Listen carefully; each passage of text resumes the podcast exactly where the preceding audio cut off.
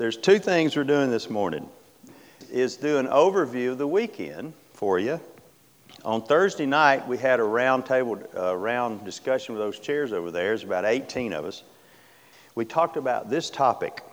We were round and around on, on what topic, because as we discussed the different needs among men meeting with men, it's, it's like the only thing that seemed to tie them all together was centering on Christ. So let's see, what do we say? Christ the center. Well, that's that topic in the topical memory system, you know. So John Mark said, let's don't do that. I don't want to do that. That's in the TMS. So okay, so centered on Christ, centered in Christ. So I called Mike Murphy. What do you think? No, I want the sign to read focused on Christ because that's what we got to do. We got to do that. I thought, that's good. Then on the, in this group, we started thinking, what is that? What does that look like? And boy, these guys came up with some good stuff. We thought, well, it's mental and emotional.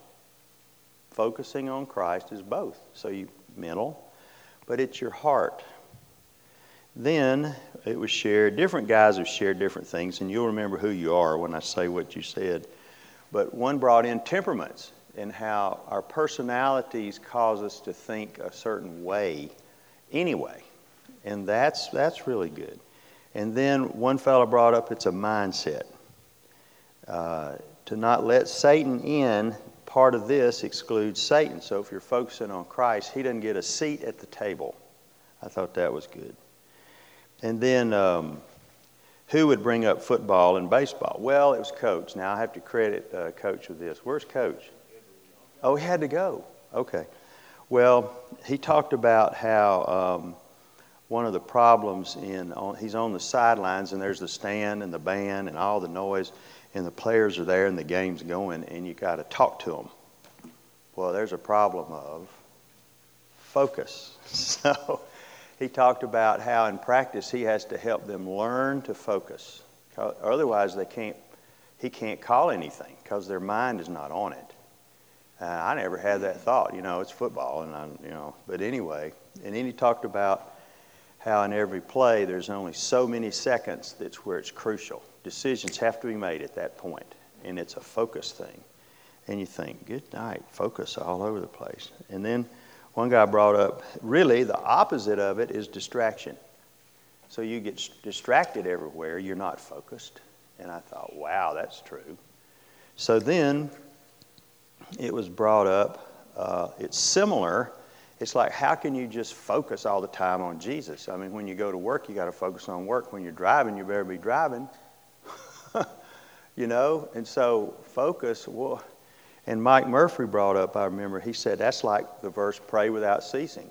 Is he really mean, literally, like you never quit praying? No. But it's a mindset, it's a heart attitude. It's like in default mode, you'll go to prayer well, see, you're focusing on Christ. It's like that's in the background. Interesting. And then a, a thought was with integrity of heart. How can you focus on Christ and then seek after the values of the world and sin?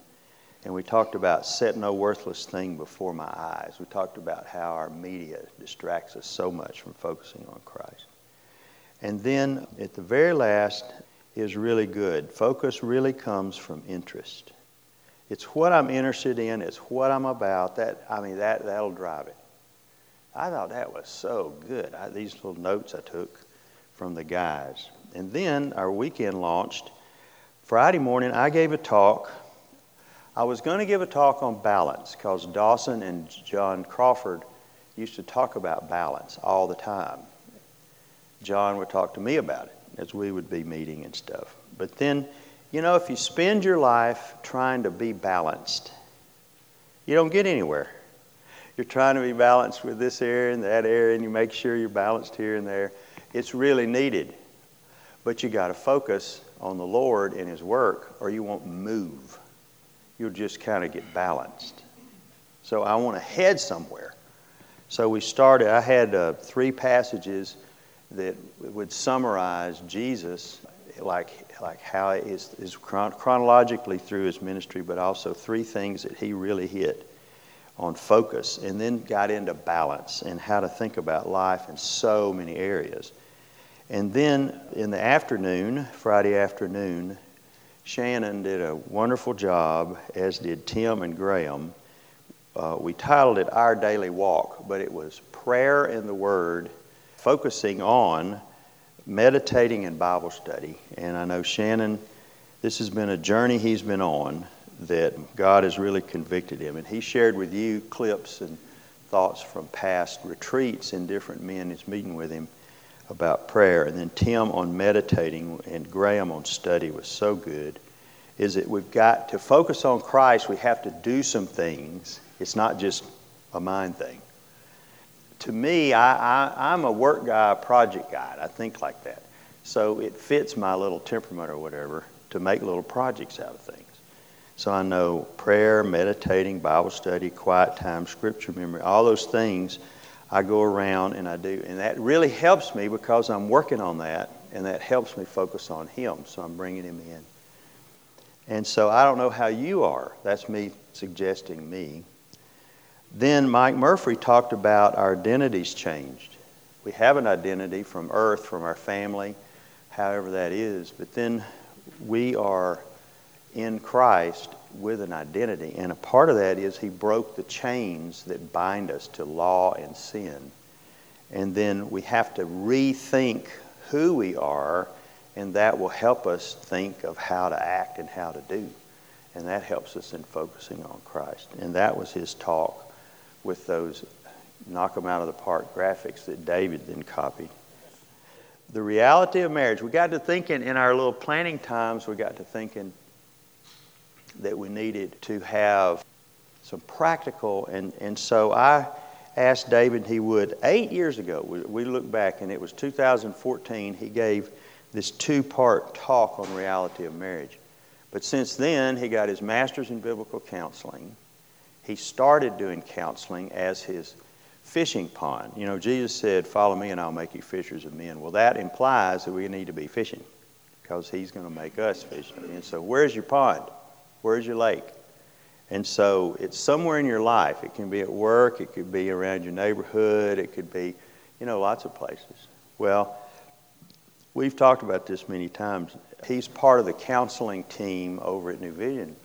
And he'll get people in with issues, and he goes through Scripture to, for help them to understand. And he tries to lead them to Christ, if not, and then follow them up.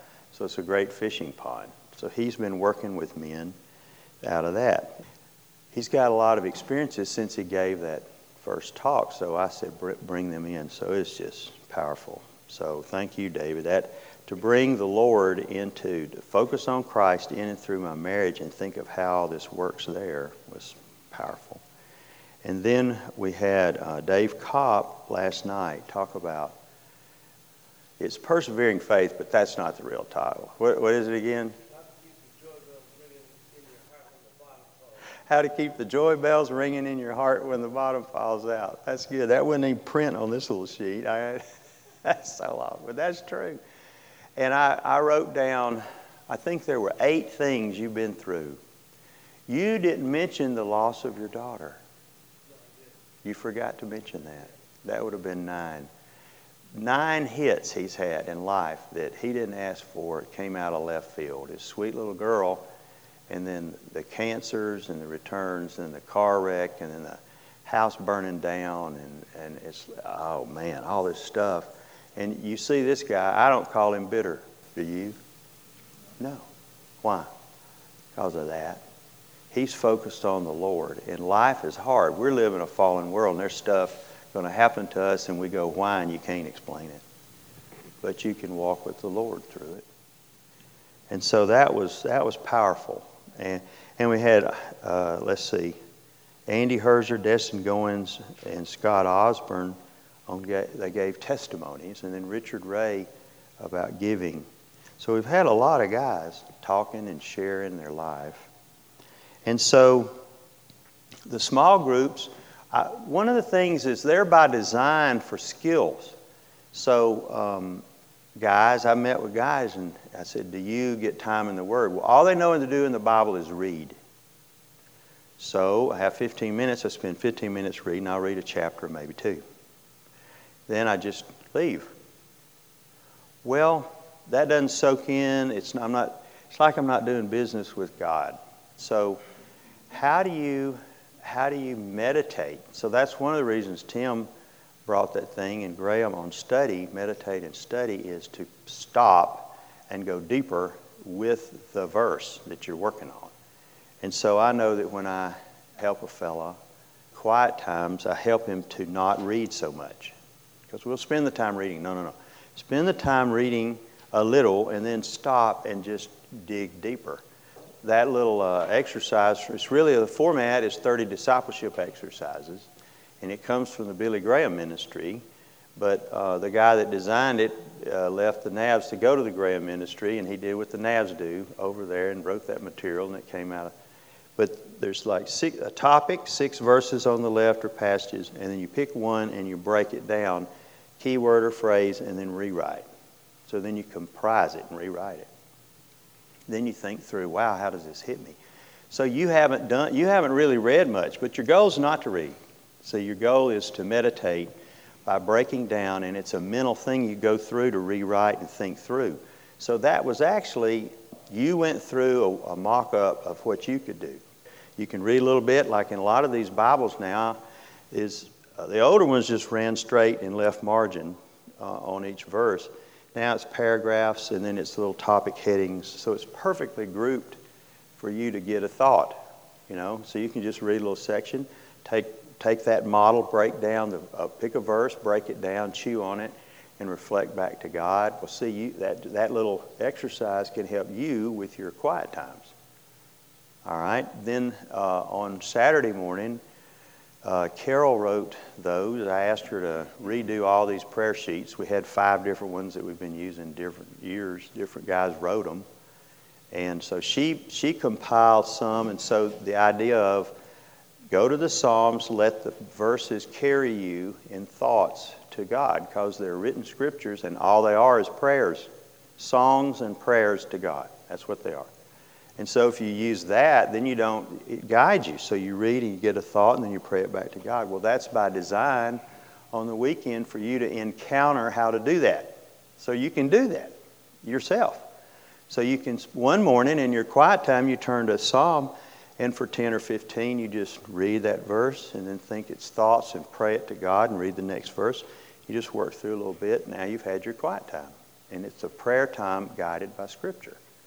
And another morning, you know, I'll review my verses. So I, you know, I keep my verse pack with me, you know, and the verses, and I'll chew on them. So I'm working through this pack and this pack that I've learned way in the past, but it's foggy, so I'll pull it back and work on it. And that pulls to mind the things. So that helps me focus on Christ. So, what we want to do next is pull the main speakers. So that is um, me, Shannon, Hamrick, Tim Ferris. Is Graham here? Oh, he left. Oh, okay. And then Mike left, and then David Nolan and Dave Kopp. So let's all come up here. We've got questions. I asked John Mark to organize them, and so he'll be asking us questions. Maybe you may want to bring your Bible because you might think of something and you want to turn there we have Easter coming up. You ever thought about Easter and how we celebrate it? Easter, the day that Jesus died and rose from the dead. What shall we do? How about eggs? eggs? What does that have to do with Jesus? I don't know. We'll hide them. What? Don't worry, there's a bunny. anyway, try to, you know, do my best, Kevin. So,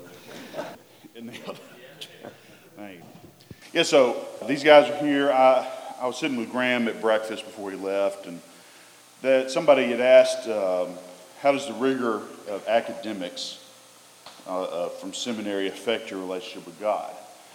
And he said that he really, it is a struggle because he's just studying the Word all the time. It becomes so academic uh, that it's easy just to think, oh, since I'm in the Word and I'm studying it, I don't necessarily have to have a quiet time.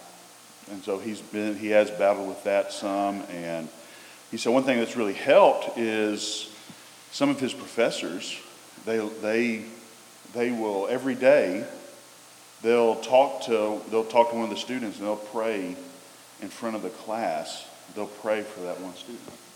So they do that all together. So it's not just academic. There's a relationship. And so hmm. he's really enjoyed that, and he has he's had some really good professors. So. Um, you know, I've heard a lot of people say that about seminary, that it, it is tough on your relationship with the Lord because you can view, view the Bible purely as academic. So, uh, this is for Tim. I, I, just I haven't separated, so you're going to get like three questions in a row, Tim. So it's oh, not. Okay. Yeah, it's, uh, but I want to I want to say that there may be a lead like you asked him, but if if one yeah, of y'all think of, of something yeah. to contribute, it's not just for him and nobody else. Exactly. Yes. Yeah. Is it possible to get too involved with using apps on computer or phone instead just instead of just using the Bible and listening to God and how to guard against this? Yes. Okay. Um, and I think just I mean just, just one of the things we Graham and I talked about that specifically when we were preparing for this, and, and that's one of the reasons we, we wanted to talk about the attitude when we come to the come to the scriptures and what's the purpose of coming to the scriptures to you know, be transformed and be conformed. It's, you know, it's not to have the latest and greatest app, you know, except if you're, if you're not encountering the living Christ while you're doing it, then, then it's not worth it.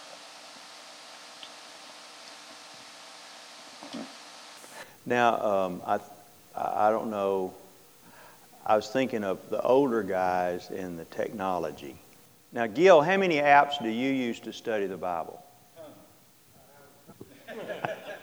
he said his smart telephone goes with him everywhere. He plays music on it and he talks in it. And that's about it. Okay. My, he doesn't have a MySpace account, he said. Jeff, I gotta, I gotta tell this. I'll quote you because they didn't hear. Life is simple and good without all the garbage. Now, are you labeling computers garbage? yeah, for the record, he's pointing his finger at us right now while saying that. Yeah, I love how y'all are repeating this in order to keep it on the record that Jeff is actually saying. Yeah. No, I got to tell this. I got to tell this. We sat down one time. We were at some restaurant. I don't know. And Jeff said, "Have you gotten onto one of these things?" I said, "What are you talking about? Things?" He said, "Well, there's," um, and he did this, and he said, "It's." Um, my book or face space or something like that. and there was a war. There was was it? There was Facebook, but then it was what was it for other one? Space something. MySpace. MySpace. Yeah, that's what I thought. That was it. So he got them all confused. but anyway. And that's why that's why I'm computer dead. You're computer dead. Okay. All right. Um, how do you pick, Tim? How do you pick a topic to study? For me, it's just it's like the, you know what God's doing. Like like I mentioned that it's on my to-do list to do biblical, you know, study on biblical manhood. It's because I see men around me that have no clue what that is, and you know I'm in that group as well. I think to some degree, so so it's something I need to know about. It. I'm gonna be working with 20 year olds and 30 year olds and they don't know about that, then I need to know about that. Uh, that, and then your wives are pretty good at doing that. You know, like, boy, I wish you'd so and so, and then, okay, well, that would mean I would need to know something about intercession or what I don't know, whatever it might be. You know, service. What David, you could you could give us a better list of what we need to be studying to be good husbands, you know, which you did. I appreciate that. Um, so it's just out of life. I think you know if you're if you're coming before Christ, not not that I'm doing this all the time, but if you're coming before Christ, then you're going to see things, and He's going to He's going to speak to you. So, so bring it out of that. Over the weekend, you know, we we you've heard a lot of names like John Crawford, Jim Downing, Noel Nelson. Some of you met those guys, and some haven't. And so, those of you who don't know those folks, we can share who they are at some other point. But several years ago, I remember Jim Downing saying, he, he said, what you want to do is you want to chase your curiosity. Chase your curiosity. Hmm. So the things that you're concerned about, or the thing, the questions that you have in life uh, that you're wondering about, you, I mean, I think we all believe that the Bible has something to say to that. So then you kind of hone in on what one or two words does that look like. Uh, so then you can go and use these, these tools to help save time in trying to find the references. And um, so I think that's what I think of as chasing curiosity. Or, like me, uh, where there's, an, there's a, a weakness or an area of your life where you know you need some, you would like to work or get some understanding in. Like the, like the, the girl that I was telling you about. I don't even remember what her situation was, but I was really leaning her towards go to the Word and study what it says about that thing that you're struggling with. I know years in years past, I know I brought up to Andy like uh, like self-control, things like that. So um, the guy that you meet with can also give unique insight into that as God gives him unique insight into your life and say, hey, you might want to go go chase this down a little bit, but chase your curiosity. And I thought of something else too is that um, depending on how your, your church is set up, our, at our church we take a book of the Bible and, and they preach through it on Sunday mornings. And so um, we also, with a group of guys from our church, we study. We're studying. That's why I'm studying Mark right now. Is because we're preaching through Mark. So you know, if your pastor's doing a series on, I don't know, faithfulness, then you know, be doing a study on faithfulness while that sermon series is going on. That's another suggestion. Very good. Dave's got something to say. Oh. Yes, uh, one of the things we talked about was who's your mentor and who's your accountability partner. And as you're going through life and ministry, they're observing your life and can help you stay on track. They'll see the weaknesses, they'll walk you through them, they'll stand in the gap and make up the hedge for you, you know, and that's that's so important in, in being faithful to the Lord is just having somebody that's got your back. How does my identity in Christ help me on balance in my Christian life and marriage? My identity in Christ. How does my identity in Christ help me on balance in my Christian life and in marriage? Your identity in Christ, I would think, is uh, goes to the things that we were talking about. That if you keep your eyes on the eternal, the eyes on the things above, then you don't get so bogged down in the things of this world, where your where your marriage is not just getting along every day, not fighting or uh, you know raising your kids or or providing income and you know all the things of the world. That's not the, the main thing. The main thing is being who you are in Christ is giving you an eternal perspective and realizing that God's using your marriage to grow you, to grow your, you spiritually. And, and I'm thinking of balance. Um, uh, what if you're not really, let's say you're a believer but not centered on Christ in a walk, and then somebody brings up something. So it could be a wife, it could be a, somebody at work, it could be. Well, then that usually, a lot of times when they bring it up, you're out of balance. But you could be threatened by that. But if you've got to walk with Christ, they bring that up. Now you take it to the Lord, they brought up, and then you start chewing on it. So instead of, he's attacking me, I'm going to attack him back, or she's attacking me, I'm going to attack her back you take it in, and it helps your identity in Christ helps you be secure so you can address things. But if you're in yourself, you're insecure and it's going to be a threat. So I think it really is key in marriage. Uh, I know in in uh, chemistry lab we do experiments and we had what's called a heat sink it's like an experiment be generating a lot of heat, and you had to have a place for it to go. And you'd establish a pathway, and it, and it would go over here. It's kind of like I've thought of that many times in my marriage and in situations. Do I want to be the explosive reactive guy, or do I want to be the heat sink where I absorb, everything comes to me and I take it in. If I'm fixed on Christ, I can handle that. And it, it just helps me work through things. Uh, the security thing is a big deal, I think. All right. Mark, how do, how do the navigators Me?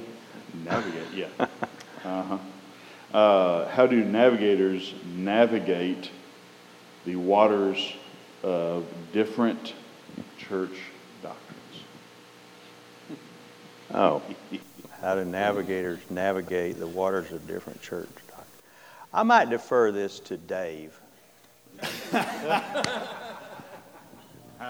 how do navigators navigate different church doctrines? I remember that when I was in Atlanta, we uh, put together and tra- uh, tested the 2-7 series. And the whole intention was to get back into church and help the church get a vision of discipleship. And uh, so a lot of pastors were threatened by that, and, uh, and still are. Uh, but it's a really an attitude of how we as navigators go in and want to serve and be good listeners and, Mm-hmm. and still carry the culture of discipleship in the church. And so we're trying to help pastors come to that vision and so that it goes from the top down. Uh, but uh, I can tell you, being around Noel, we blew up a few churches. and uh, I think they're still learning, believe me. And uh, it's not been an easy task. But the, the, the ministry of, the, of uh, church discipleship has come under a new program called Disciples for Life. And so that means whatever we do, even if it isn't through the church, we want to make disciples for life. So if the pastor's not with you, that doesn't keep us from ministering to others. Well, I, I was just to say, um, there's, there's fundamental issues that, that, you know, you can't really compromise, and there's others that, there's been faithful men and women through 2,000 years of Christianity that have had very differing opinions on that. You mean like doctrines? Doctrines. Yeah, yeah. So, and so, you know, if I'm, if I'm, you know, Calvinistic in my approach, I got to realize that there is a boatload of really faithful Arminians out there, you know, that God's used and that are going to be waiting for me when I get to heaven. And there's, um, like the Apostles' Creed and the Nicene Creed have some really fundamental truths boiled down into, you know, into, into a paragraph or two. But all, a lot of those things we fight about are not in those things. So, so there's 2,000 years of orthodoxy that we can go back to. You know, these are the these are the things you die for on the hill mm-hmm. and fight for. Mm-hmm. I, was, I was telling Graham last night we were talking about some stuff. I said I wouldn't be willing to die for that particular thing on the hill. I'd be willing to take a couple of bruises for it because you know, it's not a fundamental doctrine that if you don't believe that way, you're not going to get to heaven. Kind of stuff. Mm-hmm. But there are some things that you know if you don't if you don't know the deity of Christ and the humanity of Christ, those things like that, that those are fundamental issues that that have to be held as true. Hmm. Wow. Well, I think of several things. One is there's really precedent for organizations like Navigators, Campus Outreach, Crusade, Campus Crusade for Christ, InterVarsity. There's precedent for them in the New Testament. Paul and his roaming band and Jesus and his band, they weren't a church. They were mobile and they had specifics they did. They would, and then they, churches were in a place and then they would move around among them. And there's a ministry both, both, both and. And so that's the way I look at navigators. And then historically, I mean, as far as rooted in the Bible, then historically, no one set out to start the navigators. Um, this man, Dawson Trotman, was used by God in the U.S. Navy. And by the end of World War II, there was about a little over a thousand ships, I think, in the Pacific Fleet. And there was a navigator Bible study on every one of them. Because they they had plans to move among these ships, and they'd put in for transfer in a little group of them, and then they'd go over and they'd share their faith in, in, the, in the faith spread. And uh, then these guys, through the GI Bill, go to college and they start writing Dawson, hey, we need help on the campus. So then the campus ministry was born with navigators. And then those guys get out, marry, and they're in the community, and then they want help that way. So then there's a community. So the navigators have three big it's the three big compartments. There's the military, and then there's a collegiate, and then there's the community, and then all of those are subsetted into different stuff. But that's kind of like the big umbrellas. Well, is that based on doctrines? No. Is that based on church organizations? No. It just, it's like any institution. You, you go back so far and it wasn't there. It just, it grew out of something. And that's how the NAVs uh, came into being. So there really aren't a church and didn't come out of a church and aren't against churches at all. It's just something separate. And I know I had to struggle with that personally, you know, when I, when I was around, uh, when I was growing up in the NAVs and all. And I've been listening to these talks, these old talks. Fred Krebs sent me some that Dawson gave. And on one of them was very interesting to me. Um, I actually, looking back, thinking of what all happened with navigators, it was a real blessing that Dawson, that Billy Graham asked, and Dawson did say yes to helping Billy Graham all around the world because that put a stamp of, uh, um,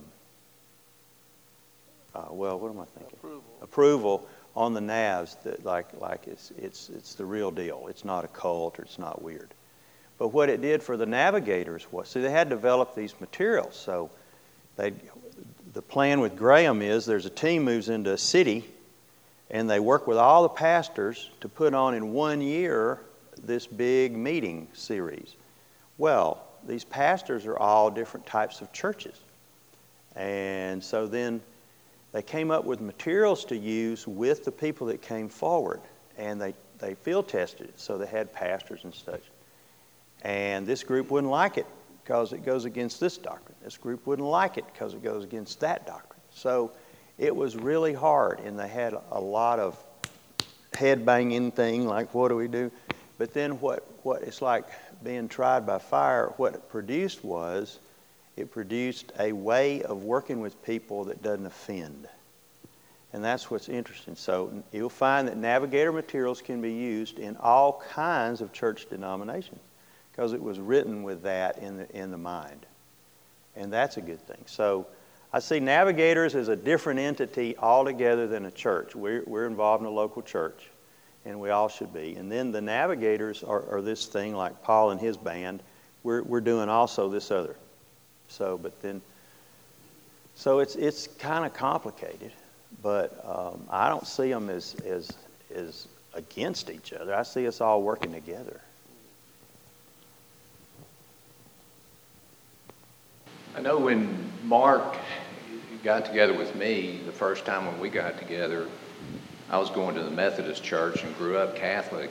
And when, when we first sat down, he said, Do you want to sit down and read the Bible and get to know Jesus? He says, It's not about denominations, it's not about doctrine, it's just about getting to know Jesus. And I said, Yeah, that's what I want. And so the, he just kind of completely bypassed that, and that was that was meaningful to me. I just wanted to get to know hmm. Jesus, so that's what I think Navigators is about, not to get into all the all the little details like Tim was talking about. You know, You want to say something? No, no, Oh, no, okay, no, okay, okay. don't want it. All right, this, David Nolan, you have another question. How do we guard against idolatry, idolatry marriage? Know that Paul, knowing that Paul thought it better to be single, and that there will be no marriage in the resurrection. How do we uh, against the idolatry where you make Yeah, marriage I, an I, I, idol? I can, Yes. I can Yeah. rephrase it because I know who was asking that. Yeah, yeah. Said, um, how do we, Wait, how wait. guard against, how do we guard, guard against making marriage an idol or choosing a spouse, making that an idol? When Paul says it's real, you know, better to be single. Yeah, I, I think marriage can be an idol just like your kids can be an idol, just like your work can be an idol, and anything can be an idol. And uh, I think what you have to look for is uh, if you see the smoke of something that, that is consuming you or that you're hyper interested in, then you really need to follow that smoke down to the fire. And there's the altar that you've built to an idol. And um, so if, if the marriage itself, if the woman herself becomes the, the object of, of what, what you're about in your marriage, for one, it's not going to work very well. And for, and for two, uh, that then it could become an idol. And again, your, the, the, the protection against that is to set your eyes on the things above, to rise above the things of this world. That that, that mm. you know, the, that woman is going to let you down. You know, everybody in here is going to let your, each other down. You know, there's just, you just can't help it. We're living in a fallen world. We're fallen people, and that's what's going to happen. So, the the only way, to me, to keep these things from being an idol is just that right there. Keep your focus on Christ and realize all this is hmm. just preparing you for eternity. Hmm. Uh, what do you think of Paul saying that it, he thought it was better to be single and that marriage would be a distraction? Yeah, and I could see that. I mean, the, anybody who's married can see that. That if if if that if if you have that settled in your heart, then then that's good. But then also he said it's better to somebody said this better to marry than burn. I think mm-hmm. somebody brought that up. You know, with with lust and passion. So, you know, but yeah, I could see that you have a whole lot more um, that you can offer the kingdom if you're single. But at the same time, your singleness can be an idol. You know, then now all of a sudden you you love being single because you're selfish you don't want to have anybody else to, to deal with or take care of. And then next thing you know, it's not really about Christ there either. It's about you. And, and marriage takes away from you, so you don't want to be married. You'd rather be single. Anybody else have any thoughts on that? In Matthew 19, they're, they're coming at Jesus to attack him, and they're raising the issue of divorce. They were saying, is it lawful for a man to divorce his wife for any cause? So he's then he goes back to what Dave was talking about on his talk that he made them male and female, and he quotes uh, Genesis 2:24. For this cause, a man shall leave his father mother and cleave his wife; the two shall become one flesh. And flesh, consequently, there are no more two, but one. Therefore, uh, what God has joined together, let no man separate. And then they come back well, Moses said that you can get a divorce, that give her a certificate and, and just divorce her. And why is that? And so he went into that. And then the disciples, man, if this relationship of the man with his wife is like this, it's better just to not marry at all. So that's what they came back with. So they're back and forth on this thing. See, the very topic we're talking about. Isn't that funny? And so then they're proposing, well, we should just be single. And see, Paul picks up on this later in that letter that I wish that you were single like me, you wouldn't have this concern. Now that's weird because we know that he was married because he couldn't have been in the Sanhedrin if he wasn't. But he said to them, uh, not all men can accept this statement, meaning you got to be single and not married. Well, why? Well, God created us, and there's a sense to mate. There's a sense in our nature. And then he goes into and said, Not all men can accept this, only those to whom it is be given. There are eunuchs who were born that way from the mother's womb. Then there are eunuchs who are made eunuchs by men, castrated. Like that's what kings would do when they had a court of women and the men around, they castrated them. Probably Daniel was like that. Then there are eunuchs Not that Daniel.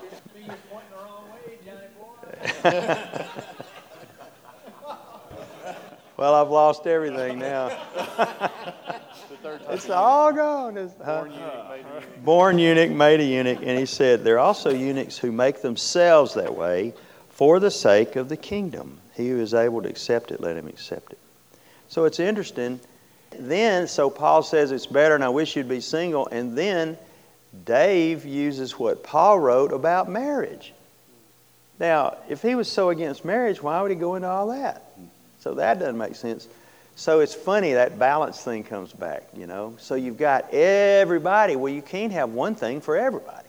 So it's like how God leads, how, how this is, how that is, you know. Do you think that he was talking about uh, them actually taking their own testimonies off, the guys that, that act that way, or do you think it was just Made it, well, it's by men mean inferring other men do that. You know. That's awful. But that to me is interesting. The the back and forth of that thing. So I know Mike's not here, but he and I used to have long talks, and he was settled that God had had had called him to be single, and he was going to minister his whole life. And then it was it really messed him up. He was 45, and this girl was 30, and she told uh, Carol and I later that she met him, and um, they live live in a, uh, an apartment or something. She met him and she knew within a week that he was the one she would marry. But it took him a year and a half to get there, too. Because why? He had already settled this. He was the third eunuch. He was the third guy that he's the he wasn't going to marry. He was living for the Lord, and that he'd given that up. And uh, I remember we went round and around. He'd call me on the phone. I don't know. I just don't know. And we'd talk about it, talk about it, talk about it. Well, see, God had to do a work in his heart. She was ready. She knew. 15 years younger. And so he got, uh, he got married, you know, middle 40s. Seems to me, on the thing of an idol of marriage, I think that happens before marriage happens. Because I think we've all known guys who are more in love with the idea of being in love than waiting for God to bring that person in their life. So I, to me, I think it might carry into and and probably it's it, it starts with like we talked about insecurities where um, I need her to make me feel good about myself. Um, so when I, it seems like if on the thing of I get secure in the Lord, therefore when I begin, when when dating begins, if we break up, that doesn't destroy me. So then it's like, okay, I'm seeing if if God has made this helper for me, then I know we're gonna we're gonna work together to spread His kingdom and fulfill His commands to be fruitful Right. and multiply, and we're going to do that with our biological children, and we're going to do it with spiritual children because we're going to work together in that. Uh, Because if that's what's on your heart, then she's going to come alongside and do that with you. Yeah. So I think it starts before marriage. So that's a thing you gotta you gotta work out before then, in my opinion. Very good. David Nolan. David Nolan. Um, so you have, let's say there's a guy that comes up to you, that's a friend of yours, and he asks for help in his marriage, or and you want to help him, but he's not a believer. What do you do?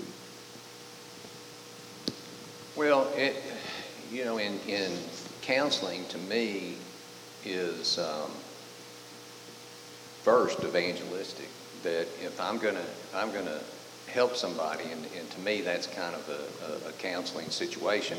But I guess it'd be the same as if you were discipling somebody and you sat down with them and realized they they weren't a Christian, then you'd be tuned into that and try and move them towards uh, accepting Christ.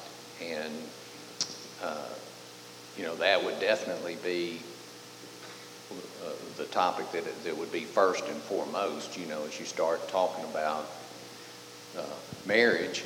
but I think you can get there in the same way like you might use a John study and get to John 4 and then uh, maybe share the bridge after that. I think you could start, somebody sits down and says, hey, I'm thinking about getting married, and you realize they're not a, not a Christian. Well, you could start again with uh, Genesis and talk to them about what, what it was like in the beginning, what it was like in a perfect world, what a, what a perfect man, a perfect woman, a perfect marriage was, and then uh, look at the fall, and then now how it's going to be during the fall. Well, then now you can see that that the only way you're going to make this work is if you're a Christian, that, that you got your focus on Christ, and that you choose somebody else who is a Christian, and that they have their focus on Christ because of what you're up against after the fall. But see, if, if you were going through the same verses that I handed out to everybody, then you would get to that point to where you can start to see, you know, nobody's going to reach the perfect scenario that, that God outlined. But now, if you're going to, if, if you're even going to get married in in this fallen world, then you better have these things on board. And if if the whole goal in that is to uh, focus on the things above, not on the things of the world, well, that's first and foremost accepting Christ. You got to get right with Christ and then you can say, you know, if not, then you know these these things are not available to you. What you're going to be doing is fighting this battle in this world your whole life, and it's going to be it's going to be extremely difficult. And essentially, you won't have the spiritual resources exactly. to beat yeah. the flesh or the world, and you and you just got. I mean, you got a mess. I just think, boy, if I didn't have I don't see how non Christians stay married. Yeah. I, I, I really don't. I mean, men and women are not Christians and married 34 years. I, I don't know. I guess they're numb. I don't know. So if you know, if you go, they beat each other up, up, or if they end up, uh, and after you start looking at the fall, then you say, hey, this is what uh, life looks like, and this is what marriage looks like in the fall. Uh, you know, how how do you combat that? Combat it as being a Christian and focusing on the things above. See, you did fine for a while, for a while because you, your common interest was partying. Yeah. And but after a while, you know, ten years of it, and and you're you're you're into cocaine and all this stuff you were doing, and uh, but that's how you were coping, and you just go blow it out, literally. I mean, you sow to please the sinful nature. From yeah. that nature, you reap destruction. It's yeah. not only probable. But at first, it doesn't feel that way. Then after a while, and it, but it's predictable. Yeah. Sooner or later, you're going to get to destruction, and that's what happened to me. Nolan, David, you're going to have fun with this one. Why does God hold the man, Adam, responsible when it is clearly the woman's fault?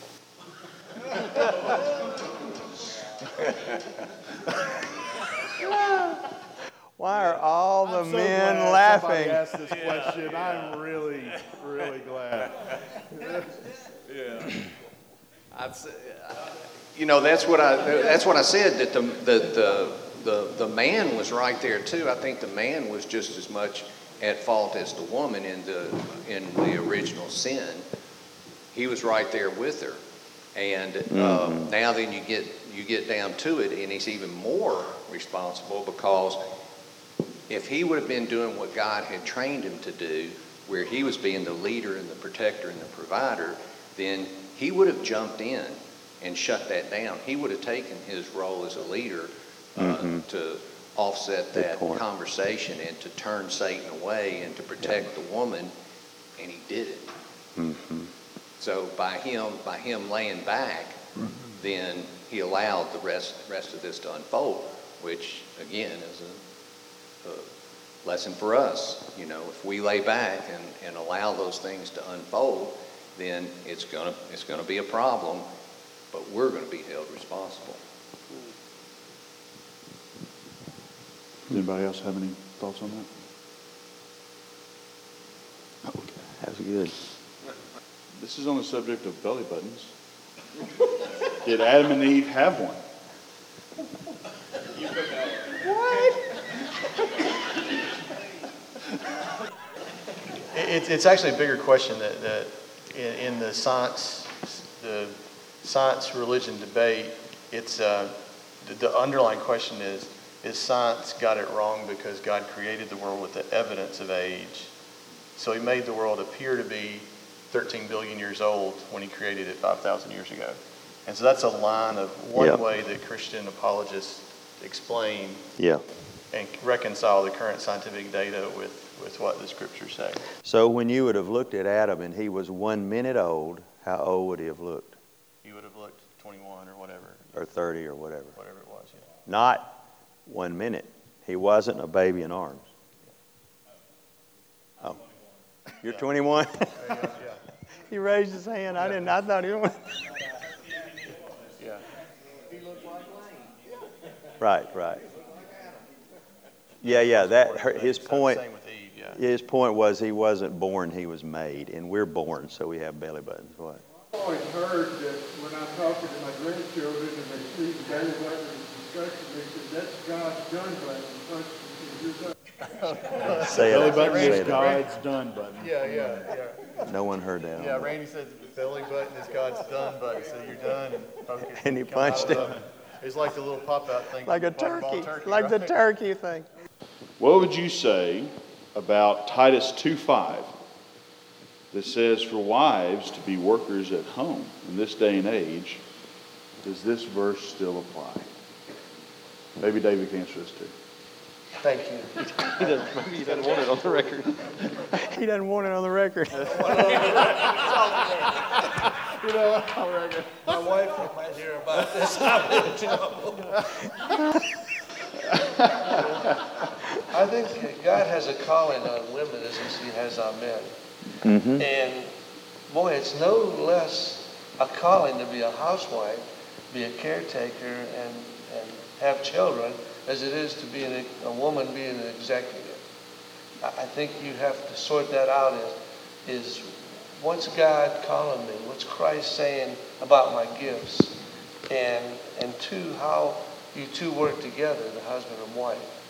Uh, my wife is so much smarter than I am, and yet she chose at a season to be home with the kids. And then once they were in school, then she went back to her service, her giftedness, and uh, helped provide it for the family uh, when I got fired from a job one time. And, uh, but it drew us closer together, knowing that I didn't make her feel little by being and going into the workplace as well as working at home. I want to I want to go to that passage. Titus 1:5 says he's taught Paul's talking to Titus, "For this reason I left you in Crete, that you might set in order what remains." And so things were in disarray. So then in chapter 2, he talks about older men, older women, younger women and younger men. But he keeps Titus, he's, he's got him with older men and younger men but he keeps him out of the realm of ministering to the younger women. Obviously, why? You know, there's this. It can get all confusing with love and and and the and the, the attractions. So he has in verse three of chapter two older women, and he gives how they're to behave, and then they should encourage or train the younger women. And so the older women are to work with the younger women, and and so this is like um, a role. And see, they're to love husbands, love children, be simple, pure workers at home, kind of their own husbands, subject to the Word of God. The Word of God may not be dishonored. Well, then I don't know if that says don't go out and work, but it, it has to fit. So it's a husband wife thing. I know that different ones I've talked to, that the wife needs to work to make it, and so they first get married and they live on income, two incomes, put one income aside and live on one income. Then when children come, it's like phases and whatever. But to me, it seems like they're working together as a team, the man leading, the woman in there, and then they decide. So it's not like she's independent, she has to go work like him to be able to be something. That's not, that's, that's not here. But is it excluding that she doesn't work outside the home? I don't think it does, but this needs to be adhered to as well, which most of us it would be. Wouldn't you agree with that, David? Absolutely, absolutely. Good. Yeah, and, and I would say, even in my own testimony, that as Donna and I got married, and then we, I really worked my way down the corporate ladder. That uh, you know, from me selling off my CPA firm, taking a lower paying job, and then uh, her quitting her nice TV job and uh, staying at home with the kids, and then you know, ultimately me taking even a lower paying job at a trucking company that offered uh, me a percentage of the company. Well, we got down to, to really, we, we were living paycheck to paycheck and had nothing. But we had made the commitment to what we wanted was for, to have her stay home with the kids. And that's what she really wanted. And we said we were just going to make it. We were going to trust in God. And I, before, I became a Christian before Donna and I got married. I was working seven days a week and could never, you know, constantly wanted to grow the business. And, you know, when I when I sold my accounting firm, we had 30 people working there, and uh, still wanting to push it more and try and make more money. But it was constant stress, and, we, and it never seemed to get ahead. Never really worked as well as I wanted it to. And then after uh, Donna and I got married, we, we went down to having nothing and living paycheck to paycheck. But then God brought us back, you know, and I worked less and made more money and, and better off financially, a lot more than I ever was when I was working seven days a week. So it's like, I think as you just keep living into what God's got for you, then, and I think He brought us down to zero to break me of that greed and that sense that I could control my own destiny.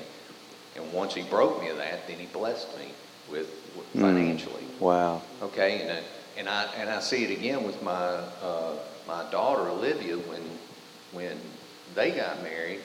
Then uh, her, now it, it's evolved where they she was teaching and her husband's a farmer.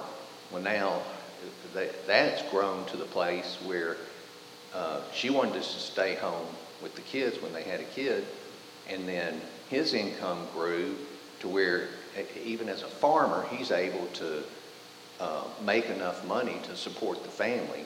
But then while she was there, when after she had a miscarriage and then started a, a business where she started doing weavings and selling these weavings and started making really good money from selling those weavings. And then over time, then she got into now making earrings and then she's making those earrings and she's making a, a, whole lot more money at home in her spare time than and is really fulfilling to her because it's creative.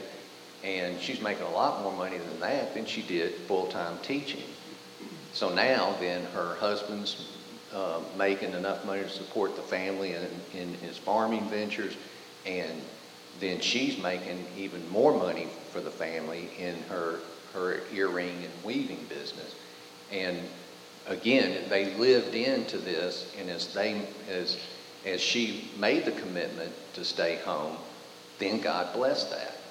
And so I would say mm-hmm. I wouldn't be afraid if if my wife said if I was any of y'all and my wife said she wanted to stay home with the kids, I would say let's do it. Let's find a way, and then let's see how God will bless us. And it doesn't have to be how you think it'll be. It does. It's not dependent on just the, the income from, from your current job. It can be a new job, it can be from other sources. There's a, a, a, innumerable ways that God can bless you and make up that difference. And I wouldn't be afraid to, to do that at all, even if it gets you down to where you're living paycheck to paycheck.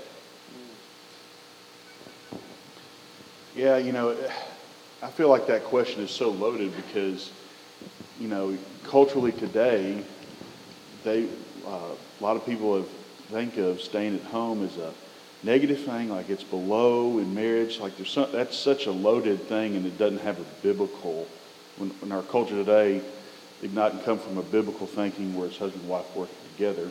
Because Olivia, it sounds like she's that's more like a, a true Proverbs 31 woman. She's increasing the homestead.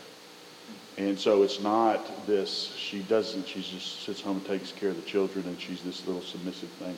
That's not what it is. So, but apparently I really don't know what I'm talking about because I'm a eunuch. So, so, yeah. But it was really with, with Donna too, that when, uh, when she was home, she, I mean, you'd be surprised how much impact it can have on the household and on your finances with you have a, a good woman at home that's managing that.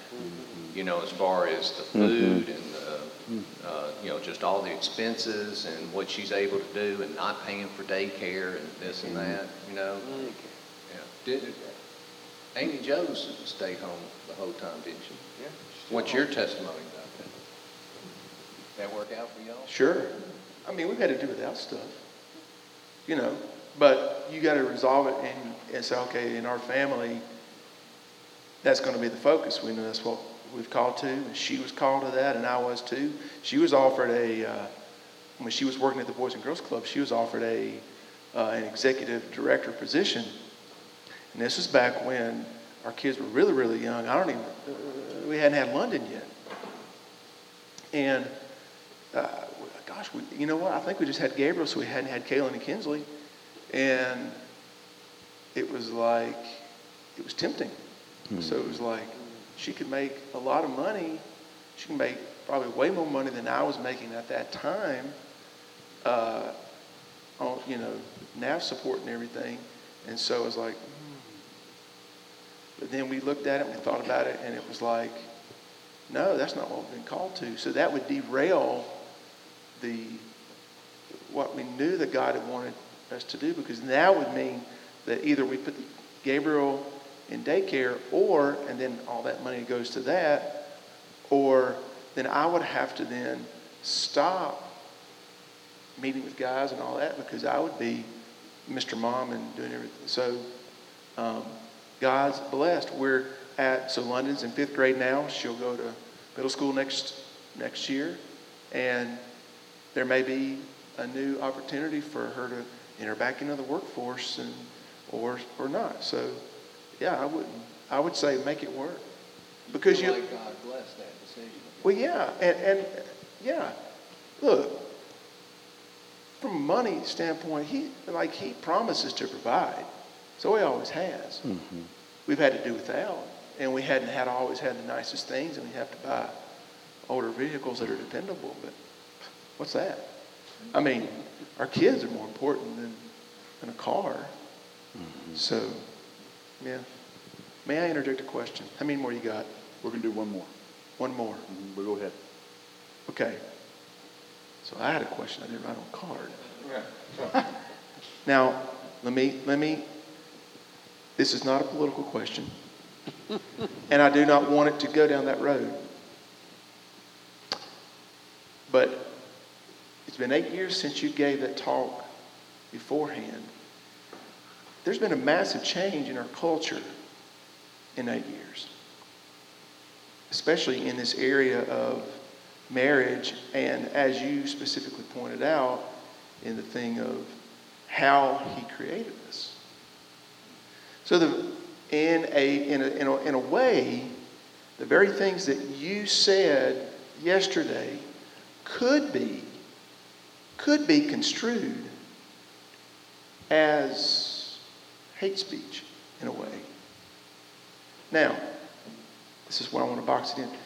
For you, I I was just curious as you as you went back and you prepared and you studied in light of what's current and what has come about in our culture, what what are the spiritual implications? What insight, if any, and maybe there wasn't any, did the Lord uh, reveal to you in light of that? How do we, how do you look at what's going on in our culture, in and around us, with this thing of focused on Christ and how God made us? Maybe, and maybe you say, oh, I don't know, I didn't think about it, and that's fine, and we'll move on. Mm-hmm. No, I think what's interesting is you go back eight years ago, and from what I had, how little it changed as I went through it, because the Bible doesn't change. You know, that I, I still, uh, the culture has changed dramatically in eight years. You're exactly right. And then now we don't even know what's a boy and a girl. Uh, the, the world doesn't. But, it, but it's still the same way. So, seeing in, in looking through the lens of the Bible, it's just showing that the world is so corrupt and so depraved and so evil that all it does is continue to reinforce in you that that I I can't ha- worry about the things of the world and realize that they're passing away, and then I got to keep my eyes focused on the mm-hmm. eternal because if I if I focus down here, yeah, I get pulled into all kinds of things. I mean, you know, you can be you can be pulled into uh, that the uh, third world war is going to break out, and um, you know that the, that you're going to be arrested for preaching against uh, homosexuality and you know all the craziness. I mean, even you, you know you've got children kindergarten to third grade where they passed a law in Florida where you couldn't uh, talk to kids about anything sexual. And that was a controversial law. That, and, and, you know, you don't, why should you be talking to kids that age about sexual things, any kind of sexual things? Yeah. And, but that's the world we live in. But what, what the, the things that I was talking about have stayed the same. That, that, was, that was what was really neat is it wasn't like I needed to update you know, the biblical perspective of, of marriage and of this world and living for eternity. Mm-hmm. Is that, is that? Yeah. yeah. That's good. I mean, you, you kind of go like, yes, this is the way. This is righteousness. This is holiness. This is, anyway. Yeah, and that I think that was great, a, a, a great, a great question. But it, it was just interesting to me you didn't need to change it much. the truth is still the truth. Yeah. yeah, I've had to spend a lot of time thinking about this issue in the past eight years too. Two things I think for me are significant. One is that it's not a particular act of sin that separates us from God. It's not I did that one thing, it's that I am sinful my sin manifests itself in one way, your sin manifests itself in a different way, but it's our sinful heart, our sinful nature that keeps us from Christ. And that's what's got to be fixed, not a particular practice or a particular act, which hopefully helps me extend grace to those who are, are without Christ or who are in Christ and struggling with, with whatever the sin may be. And the other thing is that I've really grown to have a much more sacred view of marriage. Hopefully I put it into practice. But my thinking is as I look at the scripture is that way before the creation of the world, the Father, Son, and Holy Spirit knew there was going to be this thing that, that, that was Jesus' bride, that was going to be the church. And so that existed a long time before we did, or that knowledge, God's foreknowledge, that was going to happen. And then as they're, I have this picture of them sitting around, how are they going to create the world, what's going to be in the world? And they're thinking, how are we going to impress upon our people, our children, that there's going to be this incredible relationship between Jesus and his church. We'll do it through marriage between a man and a woman. Yeah, that's right. And so it's not that there was marriage and Paul decided to use the metaphor of marriage to describe Christ's relationship with the church. Is that marriage is the metaphor for our, God's relationship with his church. And so how does the world see what how God treats his people? It's how we treat our wives. Mm-hmm. And I, I don't see how that works with same-sex marriage. That, that, that's where I come down. Let's, let's let him go to one more question. Yeah, David's going to have one thing. This I just wanted to say I am going to have to update the marriage study on the belly button question. That's the one area. yeah, yeah. Hebrews 13, 4, let marriage be held in honor among all. And let the marriage bed be undefiled fornicators and adulterers, God will judge. All right, last question. Um, and there, uh, let's see, yeah, for Shannon and Senor Kopp as well. As a young Christian, how would you suggest starting the habit of prayer? Seven minutes. Seven minutes of prayer. Several years ago, um, I told Andy, I said, because we were having this conversation. I said, well, why don't you just set aside seven minutes for prayer each day? So set your alarm, let it go seven minutes, and after seven minutes, if you want to keep going, you can. Uh, just try to reach that. Did that work? So he says yes. And he said yes. Yeah. So, um, I would, I would, I would start there. And I, so I did not, one thing I failed to say, I didn't mean for um, everything that I, all those little nine points, that's not, I, I, didn't mean for that to be a checklist that you have to cycle through. I, I didn't mean that. So you kind of mix and match. Um, and you can spread that out across different days. So maybe in that seven minutes, one day you're, you, you pray the attributes. And one thing, that, one thing I think we're going to try to do is provide some of these resources to you guys and kind of some follow up. And one of the things I want to do is to provide those, those links that I use. It's very simple. If you just, on your phone, if you were to do a search on attributes of God, there's a bunch of those things that come up. I use one from Blue Letter Bible and one from another one. Those were the two that you saw up there. But really, anything will work as long as it'll have the attribute along with the uh, a scripture. So, in the same manner in which we pray through the Psalms, pick one of those attributes. I, I think I really would suggest everyone begin starting praying the attributes of God. So, in that seven minutes, start with an attribute. Just pick one and maybe one or two verses and pray through that, and then move down to praying for yourself and maybe some of those other things that I mentioned. And cycle through and pray for different things and pray for different guys. If you're meeting with a guy, please pray for that guy uh, and pray for yourself and things like that. I think that's, I think that's where I would start. And if if you're not convinced of it, like I said, go study it a while. So here's, here's a way to blend several things together. So, what topic do I study? Pick prayer. You can look up prayer, praying, prayed. Look at what Jesus prayed. Look at what Paul prayed. Look at Jesus' prayer uh, in 17, John 17. There's lots of this. So you, if, if you want to start a prayer life, go to the Word and convince yourself of it.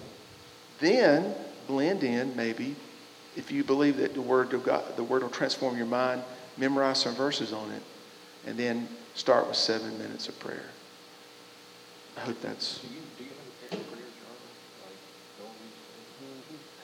Yeah, yeah. So he asked if I have a prayer journal. I showed up there. It's for me. It started with a little notebook that I have back in my in my book. But because I wanted to pray in the dark to not be distracted, I, I couldn't see it, and I couldn't find a flashlight that worked. And uh, so I said, forget that.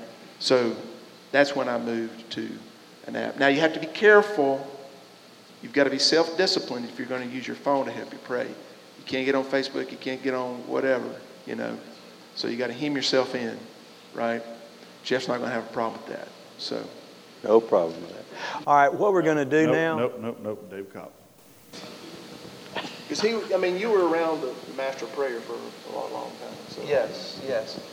Uh, prayer is where the battle is, guys. I mean, uh, if we took a barometer of us and how much of our life is prayer, our daily lives, it'd be little.